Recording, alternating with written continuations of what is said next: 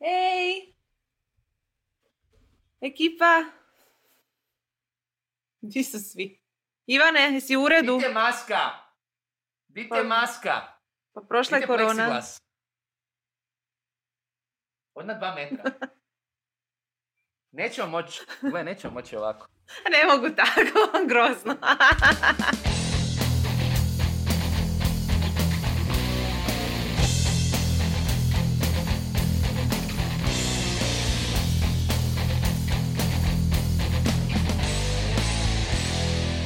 Dobar dan i dobrodošli u Netokracijin ured u Osijeku.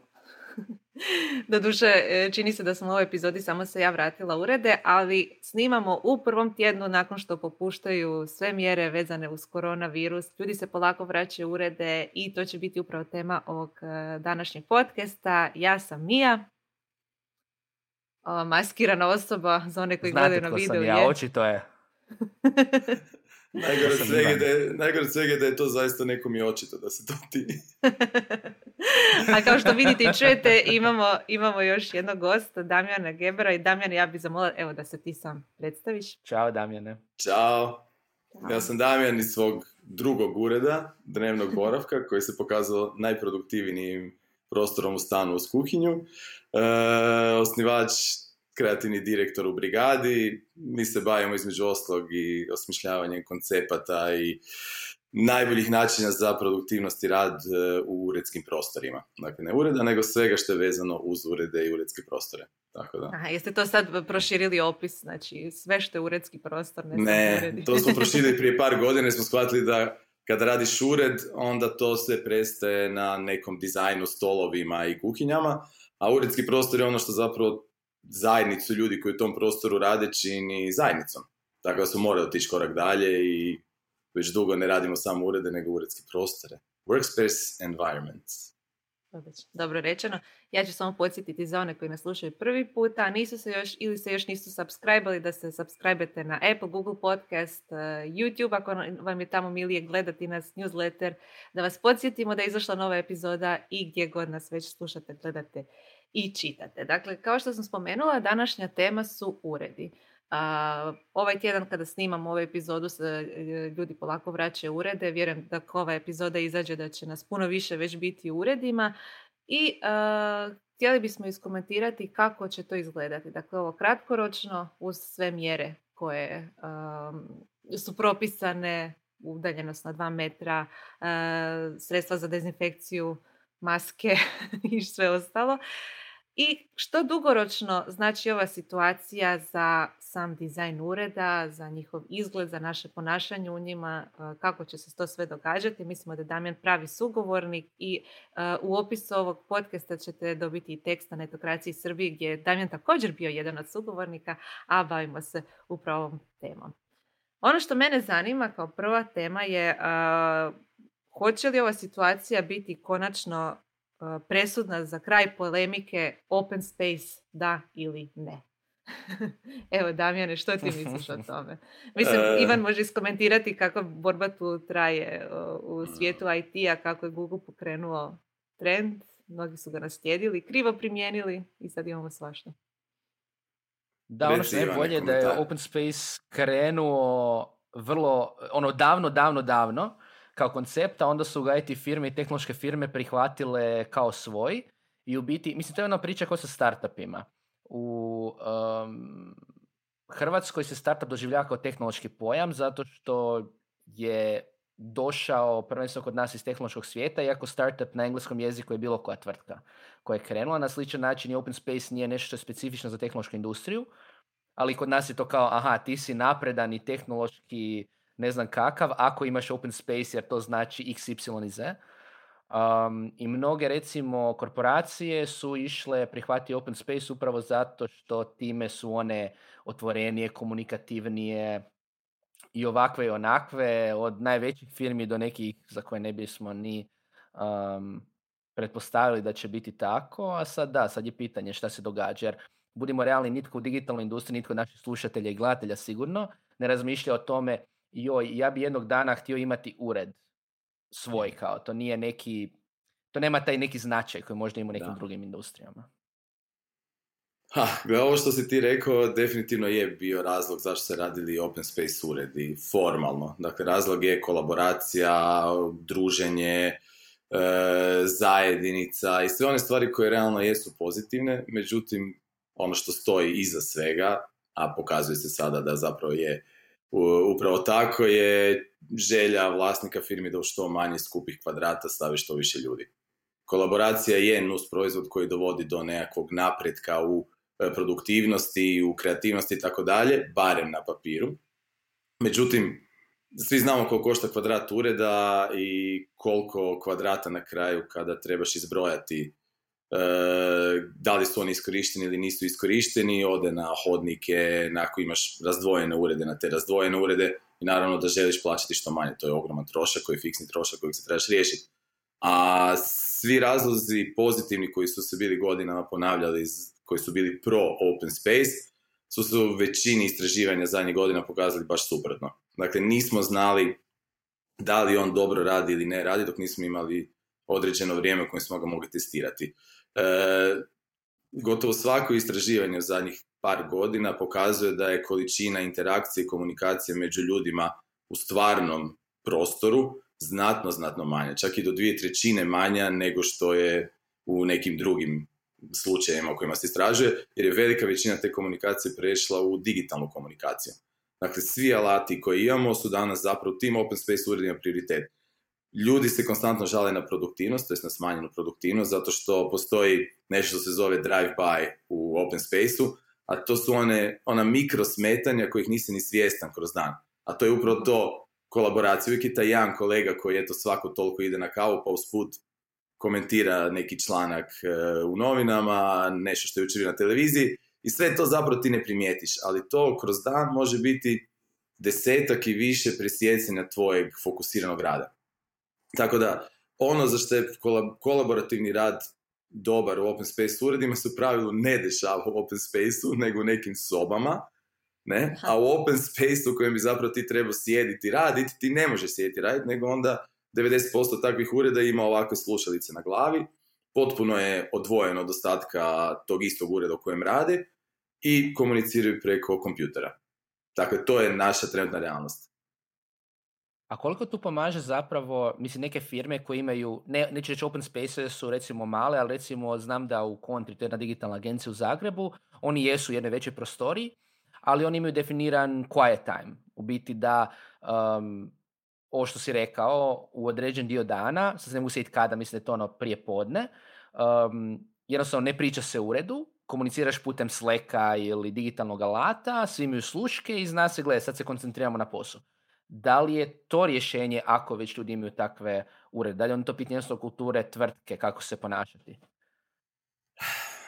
Ja znam da Ilija želi najbolje svojim kolegama,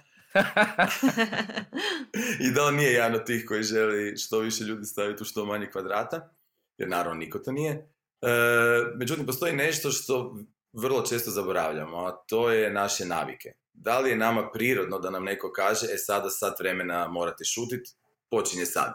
Dakle, to je ona igra, kak se Crna kraljica 1, 2, 3, u kojem gotovo niko nije uspio doći do kraja, mi jednostavno želimo neku interakciju. Tako da to je model koji, se, koji mi poznajemo. On čak u većim uredima postoji te quiet areas u kojima imaš sobe u koje kada uđeš svi drugi znaju da te ne smiju ometati, u kojima nema mobitela, razgovora, nema kucanja na staklo i tako dalje. Međutim, svi formati ureda koje mi danas tražimo zapravo žele nadomjestiti ono što nam je urođeno. Nama treba mir. A u open space-u takav mir ne možemo dobiti. I onda tražimo prečice. Prečice su E, slušalice, prečice su tih sat vremena tišine, prečica imati tu sobu koju kad se povuče si na miru, ali to je zapravo traženje rješenja za nešto što je nama već u startu neprirodno. Nije nam prirodno da sjedimo tako velikom uredu, da se nas očekuje da budemo jednako produktivni kao što je bili produktivni da imamo svoj mir. Tako da super su ti pokušaj, ako se ljudi na to uspiju naviknuti, iskreno bojim se da kad njega nema u uredu da to baš i ne funkcionira najbolje, Isto koji u mom uredu u kojem nemamo baš open space, ali imamo prostorije u kojima je određeni broj ljudi, ne znam, osam ljudi je maksimum, maksimum koji stavljamo u jedan, taj, jedan klaster. I svako toliko kažeš ljudi, ajmo sad biti svi tiho, ono, ajmo se fokusirati, ajmo se ne derat, čim ti to moraš ponavljati svakih sat vremena i svakih par dana, znači da je, trebaš naći neki način na koji će to ljudima biti urođeno i prirodno. I onda ih malo pomaknuti da budu bolji, a ne potpuno ih izvrtiti i onda davati set pravila koje moraju pratiti. Da, ali sada osim što moramo osigurati ljudima mir koji je potreban za produktivnost i tako dalje, moramo im osigurati i neke druge stvari, a to je osjećaj sigurnosti, da se neće mhm. zaraziti ako dođe ponovno do novog vala koronavirusa ili gripe ili bilo koji drugih zaraznih bolesti. To je nešto o čemu će se sada više razmišljati zasigurno kod organizacije rada u uredu i sama izgleda i dizajna ureda. A opet čini se da su se neki od nas malo i navikli na rad od kuće i udobnost koju takav rad pruža. Isto tako opet i produktivnost eh, koju takav rad pruža jer imamo taj mir. Pa kako će onda i ured izgledati kad se mi vratimo u njih, odnosno što će se dugoročno događati s njima? Evo, Damjane. dakle, ja mislim da trenutno u svijetu nema firme koja se bavi našim i sličnim poslom da ne traži formulu za new normal ili šta god to bilo. Znači, bilo da su arhitekti, ljudi koji se bave konceptualiziranjem radnih prostora, firme koje se bave nekretninama, konzultanti, svi traže tu formulu jer ih, naravno, kompanije traže rješenje. Neke istraživanja koja pratimo su pokazala da preko 50% ljudi se trenutno u svijetu, pogotovo u razvijenim zemljama Engleskoj Americi, ne može vratiti na posao. Jer kada se primijene sve mjere koje su propisane, socijalnog distanciranja, zabrane interakcije i tako dalje, vi praktički imate iste te open space urede u kojima preko 50% zaposlenika fizički ne može stati. I šta sad? Povećavati urede, naravno da nema smisla. Kupovati plexiglas, plexiglas pregrade je po meni potpuno suludo. One ne služe ničemu, nigdje nisu propisane, tako da njih bi trebalo koristiti samo isključivo u situacijama koje imaju vrlo česte interakcije sa puno nepoznatih ljudi. Dakle, ona ima smisla u apoteci, ima smisla u dućanu, može čak i na recepciji ureda gdje se izmjenjuju nekakvi dostavljači, jer ta osoba koja sjedi iza ipak ima dugotrajnu zaštitu. U uredu bi te pregrade trebale biti oko svakog od nas i zalijepljene na nas, jer poanta ureda je kolaboracija. Ona se ne dešava samo za stolom, ona se dešava i na putu do WC-a, ona se dešava u liftu, na hodniku, u kuhinji, oko aparata za vodu, aparata za kavu. Gotovo je nemoguće naći nekako kvalitetno rješenje da zaista pratimo sve epidemiološke mjere i budemo okruženi ljudima na radnom mjestu. Isto kao što je to nemoguće u školi ili vrtiću.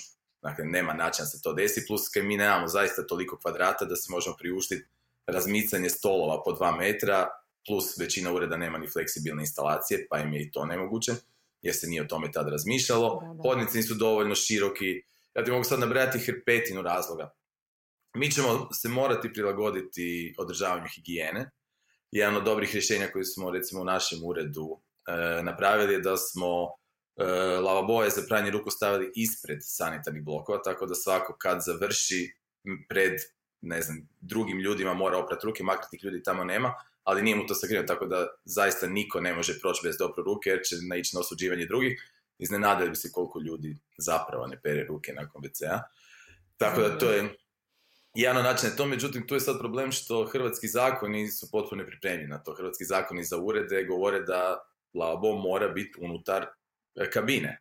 Lavabo unutar kabine, ako ja moram dnevno prati ruke 4, 5, 6 puta, praktički ona ta kabina služi meni stalno za neko pranje ruku, mislim da je to pranje ruku izdvojeno van i da ne pričam sad o hrpi drugih zakona koji uopće kod nas nisu pripremljeni na ovakvu situaciju, koju će sad morati mijenjati. Tu imamo situaciju u kojoj firme koje se bave zaštitom na radu i trebali propisati neke propise, realno ne znaju šta propisati.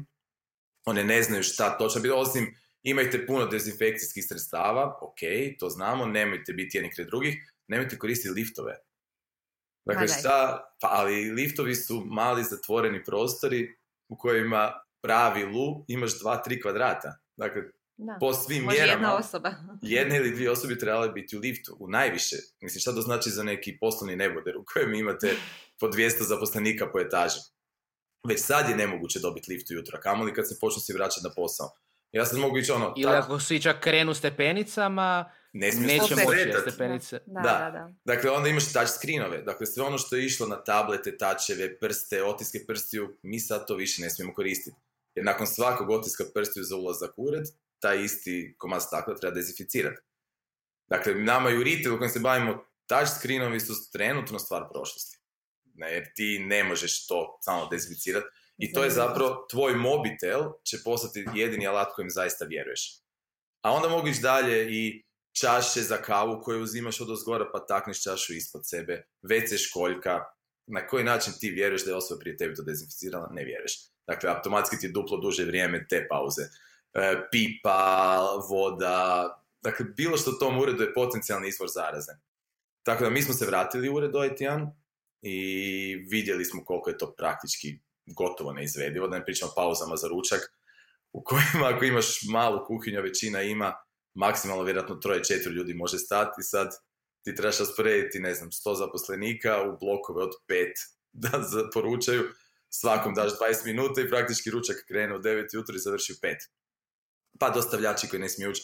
Jako puno tog ima. Međutim, pokazalo se da je najbitnije od svega spriječiti širenje unutar te socijalne grupe koje imamo. Nemoguće je da do toga neće doći, ali da nađemo način da dva čovjeka ne, zarade, ne zaraze 200 ljudi, to je jedino što možemo napraviti. Biti pametni i odgovorni, podijeliti rad od doma i rad iz ureda, tako da taj klaster nije prevelik, jer nijedan drugi način... To je ono što sam te htjela pitati, znači ima li smisla uopće, ne znam, da je pola tvrtke dva tjedna radi od doma, pa onda ured, nekakve smjene, isto tako ručkovi na smjene, pauze na smjene, rad u smjenama noćni, sve, sve podijeliti. ne znam. Sve to zvuči kao rješenje, ali sad ćemo reći, sad ću reći nešto što mi je palo na pamet tijekom jedne diskusije koju smo imali prije dva tjedna, dok još nismo ni znali da li mhm. ćemo se vraćati kad, koja se sad sve češće pojavljuje. Znaš koje je najbolje rješenje? Cubicles. Dakle, sve ono oni, čega smo bježali. ono čega se užasavamo, ono čega smo ne. bježali u Google i Facebooku je ne. zapravo epidemiološki jedino ispravno. Jer epidemiološki ti imaš open space, ali imaš svoj cubicle u kojem si siguran. I sad, to je ironija. E, hoćemo li se vratiti na Cubicle, hoćemo se vratiti u Mad Men urede? Mad Men uredi su ti uredi koji, ono, ljudi na sredini bi trebali biti u Cubiclesima, ljudi koji imaju odgovorni rad, mada to je pod velikim navodnicima, imaju svoje urede, i interakcija se dešava u prolazu. Zanimljivo. A, da mi reci u praksi, znači kako vaši klijenti sad reagiraju? Jeste već imali upite da postavite kubikle u, u neki open space ili još nije došlo do toga? A gle, trenutno većina firma uopće razmišlja da li se vratiti, kad se vratiti. Većina njih ima task force mi im pomažemo savjeti, međutim ti task force imaju jako puno drugih stvari koje trenutno rješavaju. Niko nije bio spreman zapravo na odlazak iz ureda, ali bojim se da su još manje spremni za povratak u urede. Tako da je prvi val njihovih upita ide prema firmama za zaštitu na radu i te firme za zaštitu na radu im daju te neke propise o distancama i to sve na prvo zvuči super. Čak i da uspiješ razmaknuti stolove, podijeliti timove, tek prvi dan kada svi oni dođu... Jel možeš reći nešto o tome što je sad propisano? Znači, dva metra udaljenost, dovoljno sredstava za dezinfekciju? Ništa od tog zapravo nije propisano. Dakle, ništa od tog što, se, što se preporučuje? Što je preporuke. Dakle, preporuke su nemojte se zaraziti. Evo, to je i ključna preporuka. I sad, dobro, Good šta to znači? Sad svako od sebe treba početi s tim, ok, kako se ne zaraziti. Aha, ako neko ima temperaturu, taj treba ostati doma. I to je opet odgovornost na svakom od nas. Mada ima neke tvrtke s kojima radimo koje su veće i na portama su uveli one, one pištolje za mjerenje temperature. Da, Koje, eto, kad dođeš u vrućem autu, imaš 37.6 i onda objašnjavaš da nemaš temperaturu, nego da je vruće auto, tako da. To isto je ono djelomično funkcionalno, ali spriječiti količinu ljudi u istom prostoru je ključ. E sad, to, po, to kreće od svakog od nas. Dakle, ono što inače govore razne agencije je da morate imati osobu koja je za to e, zadužena unutar vašeg kolektiva. Jer ako nema osobe koja se brine da imamo dovoljno sredstava za dezinfekciju, da su uvijek puni, da uvijek ima sapuna, da uvijek ima papira za brisanje ruku, da hoda okolo i govori ljudima vi ste preblizu, ovo se ne može, opet se vraćamo ono što smo počeli. Behavioralno, našim navikama, Znaš, ono, mjesec i pol smo izolirani od tih ljudi, gledamo ih preko ekrana i sad su konačno oko nas. Evo šta se nama dešava, neke kolegice i kolege u uredu, prva stvar kad su, ne znam, došli na neki sastanak su ispružili ruku. Jer mjesec Da, da, i pol nisu uopće imali interakciju s nekim i ovdje, ili se zagrlili kad su se vidjeli nakon mjesec i pol. Dakle, taj trenutak grljenja je praktički uništio sve tvoje mjere za izolaciju, a ne možeš ga spriječiti. Isto tako i lift, dakle šta ćemo Meni sad ipak najbolji... Da, meni je najbolji onaj trenutak ipak kad se nađeš sa nekim, što sam imao sad par puta, gdje onak nađeš se kao, a, šta sad? Kao, Hej! a, kao, znaš ono, aha... n- Ili ono a, glupo a, rukovanje laktama. Plaka Da, pa da, ruka, da. pa... Gle, mi, mi smo socijalni ljudi, dakle to je ono o čem ja cijelo vrijeme pričam, mi imamo navike i određene urođene navike će trebati puno vremena da izađe iz nas. Međutim, unutar korone i ovog izolacije koju trenutno imamo, smo također uspjeli steći neke navike. Dakle, mi se sad u urede vraćamo sa navikama e, rada od doma, života bez vječitih interakcija sa drugim ljudima koji na kraju većini nas se pokazao vrlo dobar i nekako smo se vrlo brzo na to navikli. Tako da ono što nas čeka dugoročno, što je jedino istinito je da imamo treći ured. Dakle, mi smo sad Mhm. imali ured, ured, bilo da je on open space ili e, mjesna zajednica, prepuštovec, nebitno. Sad smo imali e, rad od doma, u kojem smo vidjeli da uz dobar internet i relativno dobru kameru, to uopće nije nemoguće. I sad nas čeka nešto gdje ćemo te dvije stvari spojiti. Istraživanja koja smo isto pratili govore da postoje dvije tipologije rada koje su se ovdje pokazale kako koja radi. Kolaborativni kreativni rad zaista je lošiji od kuće, zato što on može ići dalje. To je zaista moguće, međutim traje duže. Traje duže, sporije i puno je manja interakcija, tako da za istu stvar koju bi ti u uredu trebalo možda dan, dva, preko Skype-a, Zooma ti treba možda tjedan i tjedan i pol, ali s druge strane, e, individualni fokusirani rad kojeg svi imamo je eksplodirao od kuće. Ljudi se osjećaju, Mhm. dakle, tri četvrtine produktivniji u radu od kuće nego u radu iz ureda i pokazalo se da gotovo svi ljudi u istraživanju i lokalnima koje smo radili i globalnima koje smo pratili žele nastaviti barem jedan do dva dana u tjednu raditi od kuće. To je u svima njima želja, a više od e, 50% njih nije nikad radilo e, od kuće.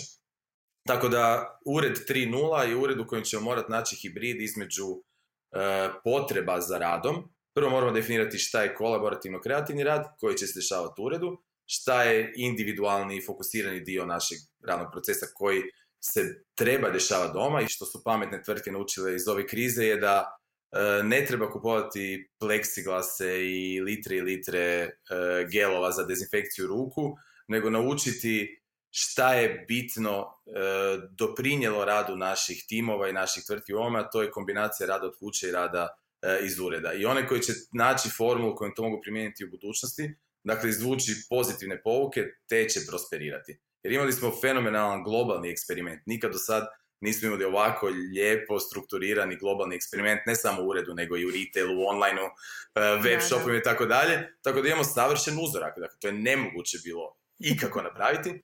I sada znamo što funkcionira i to funkcionira globalno. Nevjerojatno je koliko smo svi ovdje ujednačeni. Na kraju dana mi smo ljudi. Ljudi u LA, u Londonu i Zagrebu imaju iste potrebe i na isti način reagiraju na svijet oko sebe. Dakle, kombinacija onoga dobroga, to je rad od kuće fokusirani, i onoga što uredi donose iz prošlosti, će biti budući ured. Jako mi se A to mi je sviđa jako ovo- zanimljivo ovo- zapravo. Sorry, Mija, reci. Upadaš mi u riječ. Sorry, evo ja ću. A, jako mi se sviđa ovo što si primijetio da a, individualni rad ima više smisla odrađivati od kuće, odnosno negdje u samoći, a ovaj kreativni dio rada koji ipak mora biti kolaborativan je a, produktivniji ako je negdje gdje smo svi na okupu.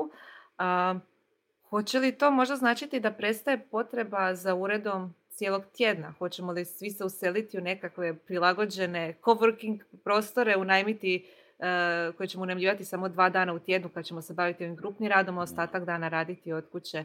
Jer čini mi se da ako dobar dio tvrtki pri, e, prihvati takav način rada, nema smisla da plaćaju punu najamninu cijeli mjesec ako ne koriste ured Mm. e, cijeli mjesec. Što misliš o tome? Tu Jer ovo doista takla- utječe i na coworking prostore. Je, i način tu takla oni dvije stvari. Jedna je šta će firme u budućnosti raditi sa svojim kvadratima, jer opet Da. kvadrati su nešto što na kraju godine kad gledaš bilancu je definitivno nešto što bi htio rezati ako možeš.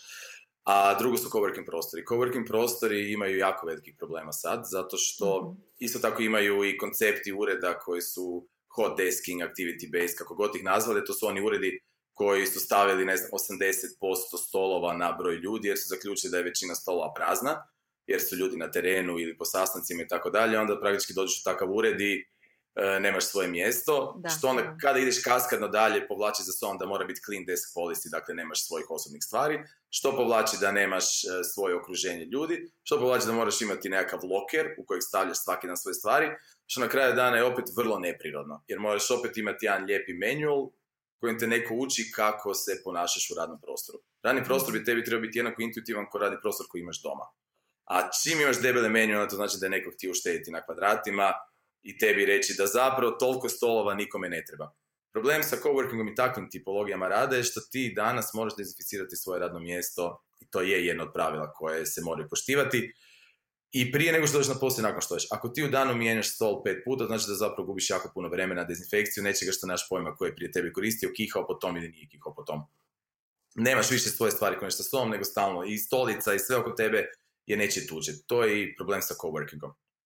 E, ljude trenutno urodim, ugradim se nekakav strah od interakcije sa drugim ljudima, svi to vidimo prilikom odlaska u dućan. Nije nam više cool kada na voću i povrću oko nas imamo desetero ljudi koji se guraju da bi došli do iste banane koje mi uzimamo, povučemo se dva koraka nazad.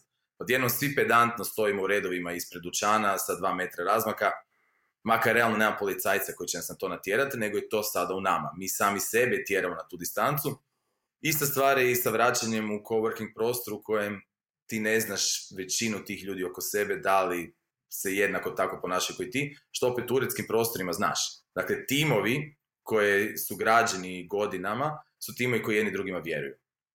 Poanta tog povratka u ured je da imaš timove kojima vjeruješ i s kojima sada si još povezan nego što si bio prije.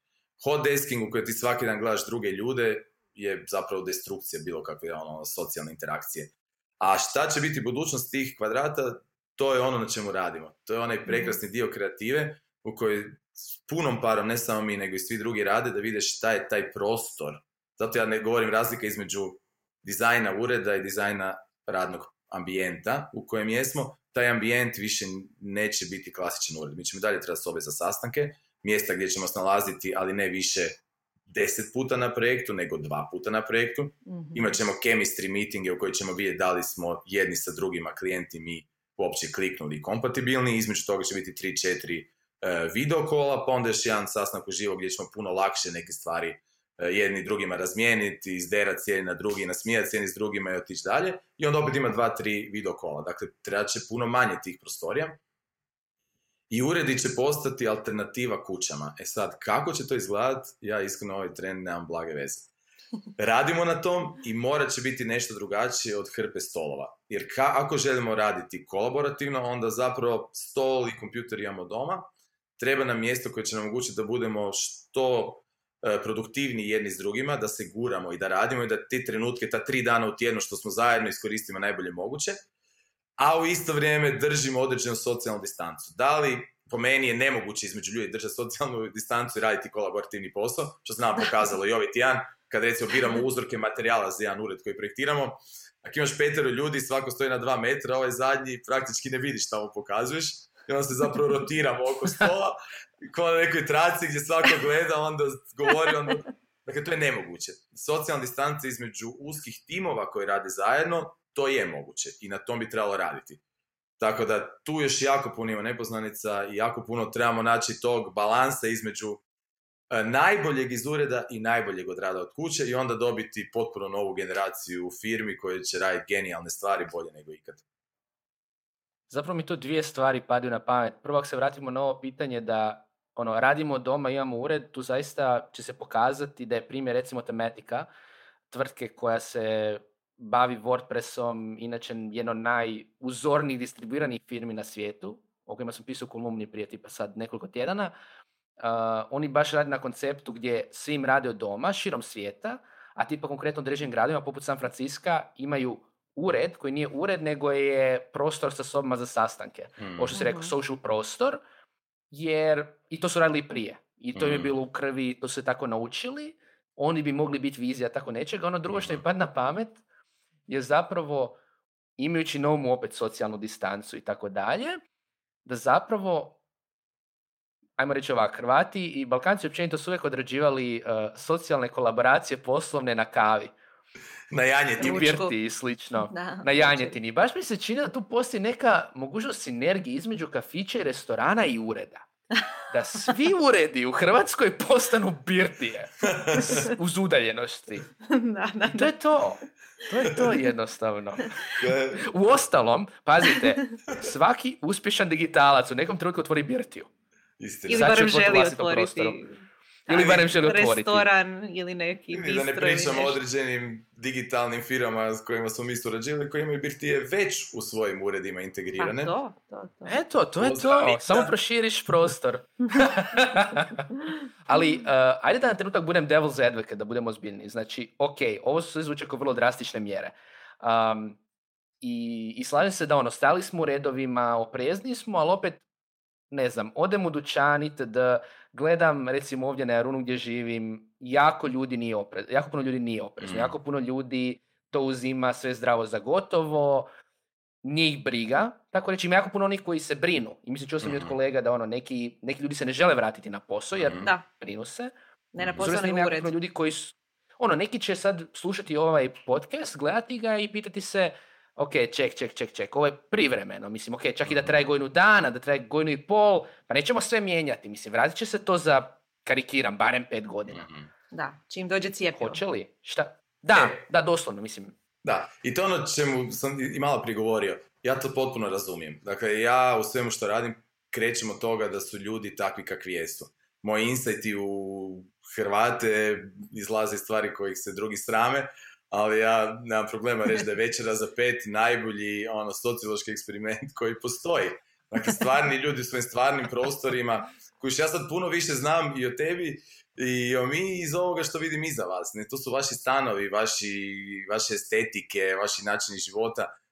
Realno, ono što ja sad mislim, to je, evo ovaj tjedan smo baš razmišljali isto i dalje kako smo razvijali te ideje, bojim se da se neće puno tog promijeniti. Dakle, tu sam na tvojoj strani. Dakle, mi ćemo se vratiti u život kao da se ništa nije desilo, osim ako nam se ovo ne vrati na jesen, pa na proljeće, pa na iduću zimu, e onda ćemo promijeniti naše behavioralne patre puno, puno dublje nego što sad jesmo. Međutim, nešto od toga je u nama ostalo, pogotovo nama u Zagrebu, kojem je potres sve ovo što se dešava još urezao malo dublje u kičmu nego što je možda nekima drugima. Međutim, čak i da se sve vrati na staro, da mi za mjesec dana vidimo da ono, a znaš kaj, to je bilo prošlo, sjećat ćemo se te korone sa nekakvim ono, šalama i pošalicama, bili smo doma, bilo nam je ok. Ono što sam i malo prije rekao, firme koje žele napredovati i biti inovativne i voditi cijelo ovo društvo i biznis neko, da moraju shvatiti šta smo dobro naučili iz ovoga. A iz ovoga smo zaista dobro naučili da se od doma može raditi, da ti ljudi koji rade od doma nisu neradnici, ko što je većina firmi misla neću da da rade, pa će mi otići na more, na vikend, kak ja mogu znati da oni rade. Ljudi neće ništa manje raditi, da pa će raditi više kad rade od doma, zato što osjećaju puno veću odgovornost prema tom timu. I ako ne naučimo najbolje pokazatelji svega ovoga kroz što smo prošli mjesec i pol, onda džabe sve. Vratit ćemo se u istu staru firmu, raditi na isti stari način i vrlo vjerojatno imati još nezadovoljnije zaposlenike nego prije. A firme koje će zadržati i naći zapravo pravu formulu onoga što znači suvremena firma i svega ovoga i to primijeniti i još dalje razvijati, e one će postati najpoželjniji poslodavci i one neće trebati ulagati u employer branding, što mislim da je onak potpuno bacanje pare, znači da imaš fakat lošu firmu i moraš trošiti novce drugima, kažeš da ona nije tako loša. E, te firme će prosperirati i napredovati. I to je jednostavno tako. Ili ćemo nešto naučiti, ili ćemo se praviti da se ništa nije desilo. S vremenom će se pokazati da oni koji nisu nešto iz ovoga naučili mislim da u tom novom društvu neće baš imati neku konkurentnu poziciju. Ja imam još jedno, e, možda zadnje pitanje za tebe. Govoriš cijelo vrijeme o organizaciji radnog prostora, gdje god on bio. S obzirom na to da su se neki tek sada okušali u radu od kuće i možda još uvijek nisu prilagodili svoj prostor od kuće ili ga i ne mogu prilagoditi za mm. rad, e, kakve savjete imaš za njih? Jer je očito da će većina, dobar dio nas nastaviti raditi barem dio vremena od kuće. Je, istina. Prvo, E, rad od kuće nije rad sa godišnjeg, nego je to rad u svoje radno vrijeme. I vaš prostor kod kuće mora biti jednako reprezentativan kao što bi bio e, prostor u firmi u kojoj ste doveli ljude na sastanak ili držali video call iz firme. Dakle, jako paziti šta je u kadru kako izgledate, ne možete cijeli tu pidžami iz kauča ili kreveta, ne možete imati veliki, ne znam, veliko odbljesak prozora iza sebe, e, pojačajte mrežu, ako je potrebno pojačati mrežu, ne mora biti najskuplja na svijetu, ali mora podržati e, neke osnovne e, programe za, među, za video konferencije. Držite ritam, dakle jako je bitno držati dnevni ritam. ok, ja sam se danas obukao za ovaj kol zato što sam se obukao jer ste mi vi bitni, pa eto, želim biti Hoćeš pokazati cijelu kombinaciju ili ne? Ali dobro, hoću. Ali ja se obučem i svaki dan. Međutim, to ne znači da moram biti i dolje obučen. Jer moji za oni, za oni koji slušaju ovaj podkor, podcast, eh, Damien je pokazao svoje divne butove. na kojima sam radio dok su džimovi bili otvoreni. Bravo. Jel vježbaš od kuće? Ma je, da. Za to imaš trenera. Kojiš, to je ono najgore. Nema trenera, nema vježbe. Um, kaj si reći, da, nekakvu rutinu držati, ok, ne obučem se tako svaki dan, ali košulju obučem svako malo, uh, brinem se da zadržim nekakvu rutinu koju sam imao i dok sam radio iz ureda, i sad kako se polako vraćam urede, ta rutina je ključ. Dakle, ovo je dalje radno mjesto i ono, to radno mjesto mora funkcionirati kao radno mjesto. Možda da zadatke. Mi smo u firmi napravili da su zadaci puno kraći, tako da održimo nekakvu motivaciju i svrhu ovoga što radimo, tako da nije više završiti ideni projekt za četiri tjedna, nego je taj ideni projekt rascijepka na četiri manje faze, tako da zapravo vidiš svrhu. Jer vrlo lako ti se može desiti da rad od kuće postane beskonačni rad, da nemaš mhm. više osjećaj da li je dan ili noć, da li si završio sedam ili osam, da li je subota, nedjelja ili ponedjeljak. Jako bitno je zadržati rutinu, jako bitno je zadržati kontakt sa timom, jer ono što se pokazalo kao najveći negativni aspekt rada od kuće kod većine ljudi je gubitak osjećaja pripadanja timu. I video kolovi su izrazito bitni, ne audio, nego video, upalite kameru, natjerat ćete se da makar ono počešljate kosu ako ništa, i da zadržite, da čitate ljudima lice, da vidite da li su bolje ili loše, da li, to, da li nešto postoji ne postoji, jer mi smo sad i dalje tim koji je izašao iz ureda, pa to održavamo. A šta kada dođe novi kolega? Evo, recimo, tim se proširi, dođe novi kolega, kako će on, nama se to desilo, eto, mi smo dogovorili novu kolegicu prije lockdowna, prije korone, prije svega i ona je došla i ona je prvih mjesec dana radila preko videokolova. Ali ona svejedno, kad smo došli u ured jučer, je sjela plug and play dio tima, zato što ona nije tek sad upoznala te ljude i shvatila, aha, ti si ovaj, ti si ovaj, ja zapravo vas ne poznajem, nego je bila već dio cijele te priče. Tako da pripadanje kolektivu timu znači jako puno među svim ljudima i to treba održavati.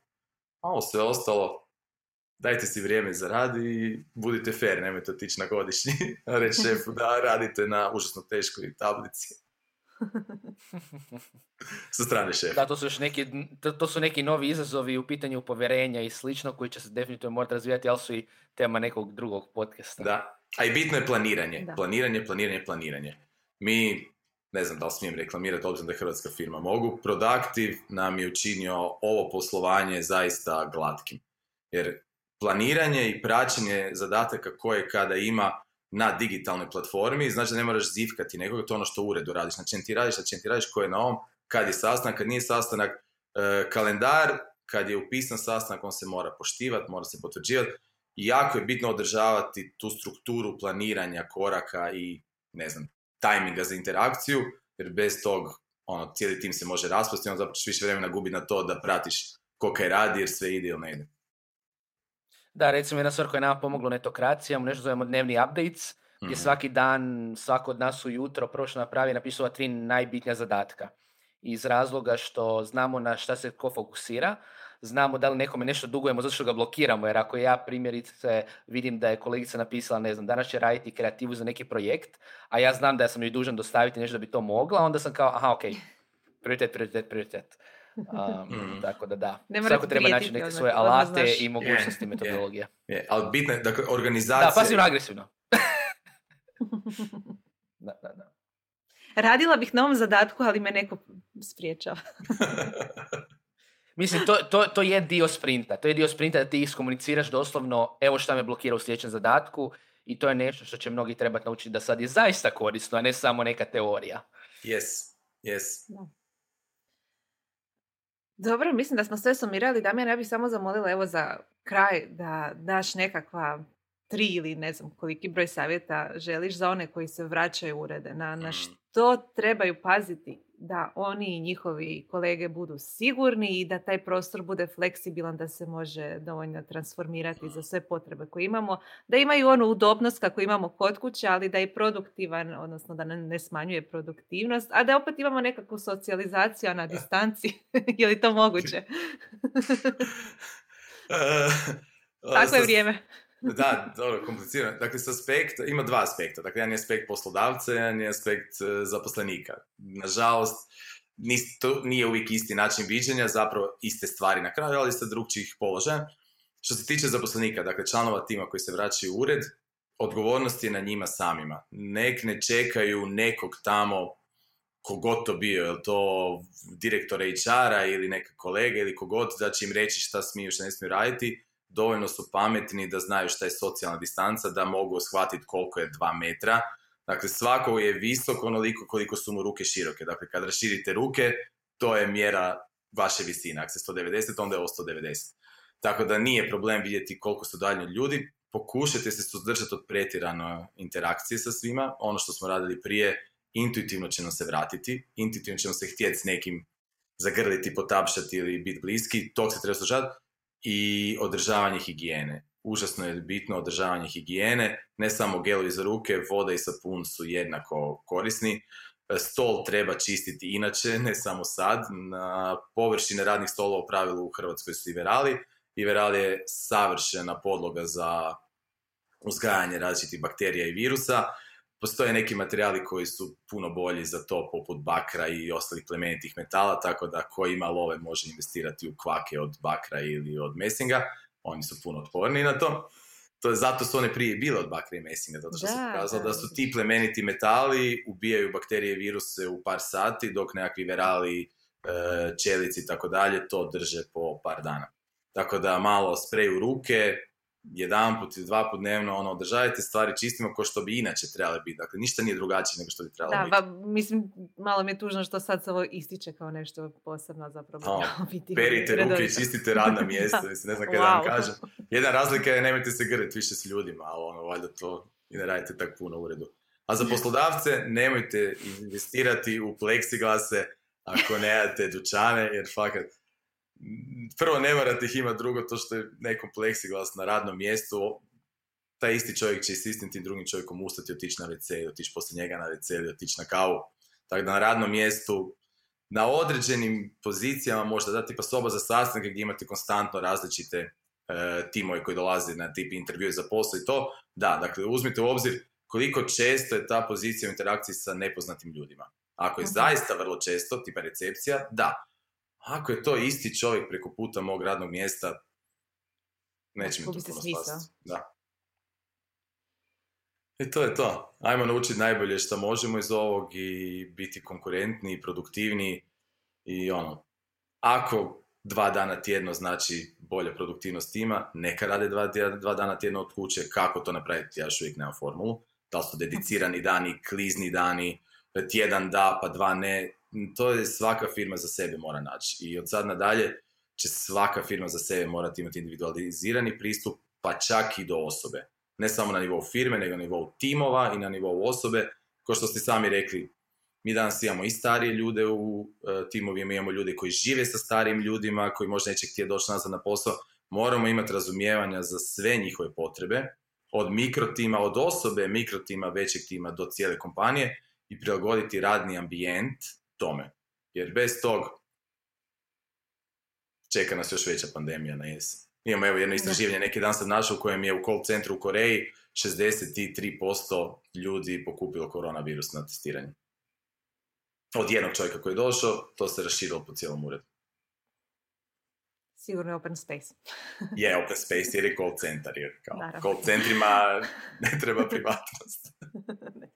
I šta ti to znači plexiglas? Ništa. Lijepo izgleda ako je brendirano onako.